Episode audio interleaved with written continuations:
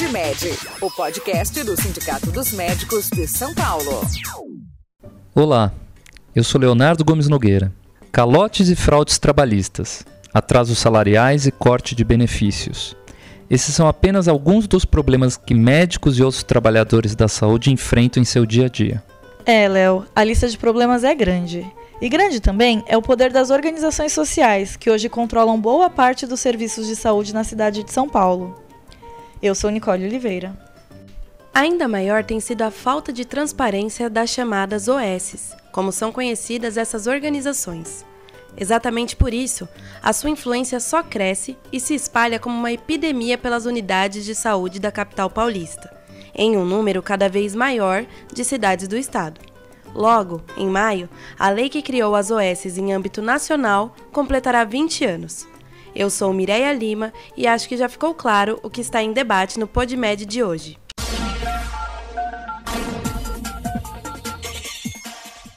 Em entrevista ao Simesp, o deputado estadual Carlos Neder deu sua opinião sobre o assunto. Essa lei das O Ss em São Paulo, ela foi antecedida por uma outra feita em Brasília.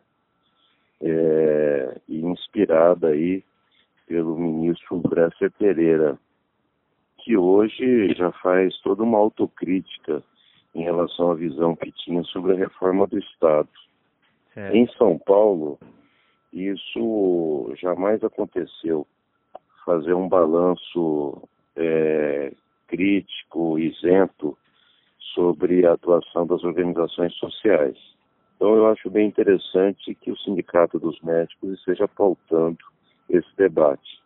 Neder já foi vereador e secretário municipal de saúde durante a gestão da ex-prefeita Luísa Erundina. É dele a lei que criou os Conselhos Gestores de Saúde na cidade de São Paulo, isso em dois mil e dois. Conselhos que têm como objetivo avaliar, fiscalizar e controlar as ações de saúde do município. A lembrança é importante porque controle é tudo que parece não existir quando o assunto é organização social. Então, o que a gente observa é que nesse período aí de vinte anos ou mais, seria são vinte anos, o que a gente nota é que ela vem consumindo essa modalidade de gestão, uma parcela crescente do orçamento estadual e sem que necessariamente nós tenhamos a garantia de que o dinheiro esteja sendo bem utilizado. Ela assume parcela crescente dos fundos públicos, sem que nós tenhamos uma análise isenta e comparativa com outras modalidades de gestão, para que nós pudéssemos avaliar se de fato é a melhor opção.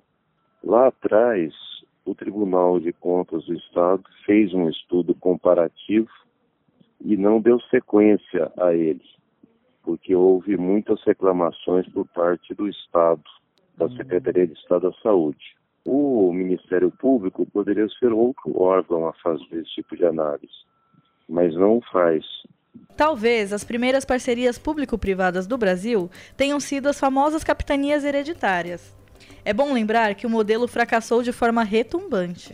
Uma das principais desculpas do poder público na promoção dessas parcerias é que a iniciativa privada conseguiria trazer o dinheiro que falta. No caso das organizações sociais, ao menos, esse não parece ter sido o caso. Entendi. Essas organizações sociais, hum. elas vieram com o discurso de que elas iriam alavancar recursos privados.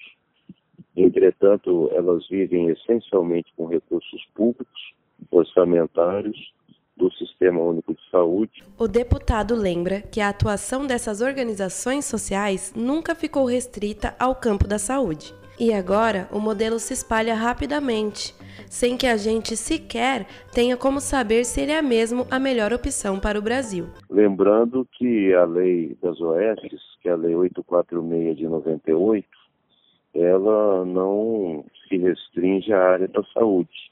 Sim, sim. Já naquele momento da sua aprovação, ela foi estendida também para a área da cultura. E de lá para cá houve várias modificações na lei, de tal maneira a poder usá-la em outras áreas, como é o caso da Fundação Casa, a área é, do meio ambiente, e cada vez mais eles pretendem chegar na área de ciência, tecnologia e inovação e também na área de educação. Hoje, o modelo parece tão consolidado que as O Ss podem se dar ao luxo de repartir o que é público como se fosse privado. Isso ainda na opinião do deputado Carlos Neder. E há uma disputa de mercado entre as organizações sociais. É, isso tanto pode ser a disputa de equipamentos para serem geridos por elas, como disputa de território, como acontece no município de São Paulo, em que elas não apenas fazem a gestão de serviços e ações, mas elas, assumindo um território, fazem praticamente a gestão da política de saúde em âmbito regional. E isso muitas vezes em desacordo com o que está definido nos planos nacional, plano estadual ou plano municipal de saúde, que deveria chegar também em planos regionais de saúde numa cidade grande como São Paulo, com mil e quinhentos quilômetros quadrados de área. E ao poder público restaria assumir a conta e pagar a orquestra, mas sem sequer poder escolher a música. O poder público vai abrindo mão de suas competências e fica praticamente sem condição de direcionar a atuação dessas organizações sociais e das entidades a elas vinculadas de acordo com uma outra lógica que não seja a própria lógica que interessa às organizações sociais. Com o objetivo de apurar denúncias de irregularidades nos contratos celebrados entre o poder público e as O Ss, foi criada, em fevereiro, uma comissão parlamentar de inquérito. No dia dez de abril, foram definidos os nomes que irão comandar essa C P I da Assembleia Legislativa. Carlos Neder, o nosso entrevistado, será um dos responsáveis pelo acompanhamento dos contratos das O Ss nos serviços de saúde da capital paulista. A partir de agora, são cento e vinte dias de investigação. O que se espera é que com essa C P I as coisas fiquem mais transparentes no reino das O Ss. E fiquem agora com a música Oslodum, de Gilberto Gil. E até o próximo PodMed. Para acompanhar as últimas notícias do sindicato, acesse simesp ponto org ponto br e curta a página do Simesp no Facebook.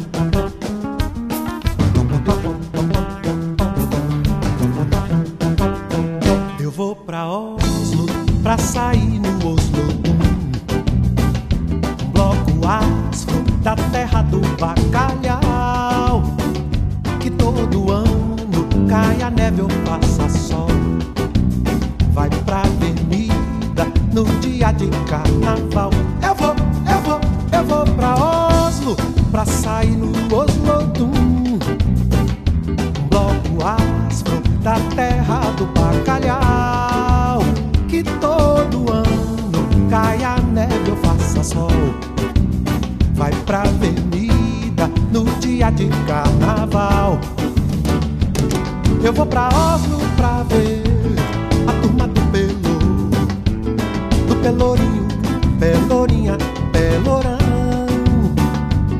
Eu vou pra Oslo aprender um canto pra Xangô, que lá se chama Thor, o filho do trovão. Eu vou pra Oslo encantar, eu vou pra Oslo encantar aquela moça, a mais bonita do lugar.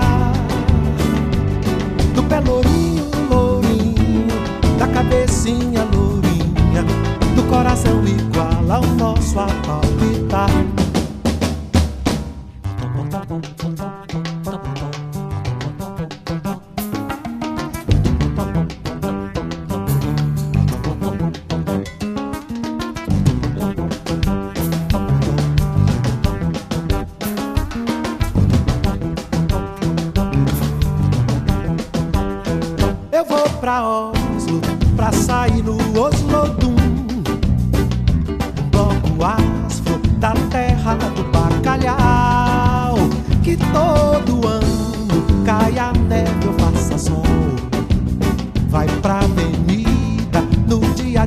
Eu vou, eu vou, eu vou pra saí no Oslodum, um bloco as frutas da terra do bacalhau, que todo ano cai a neve ou faça sol. Vai pra avenida no dia de carnaval. Eu vou pra Oslo pra ver a turma do Pelo, do Pelourinho, Pelourinha, Pelourão. Eu vou pra Oslo aprender um canto pra Xangô, que lá se chama Thor, o filho do trovão. Eu vou pra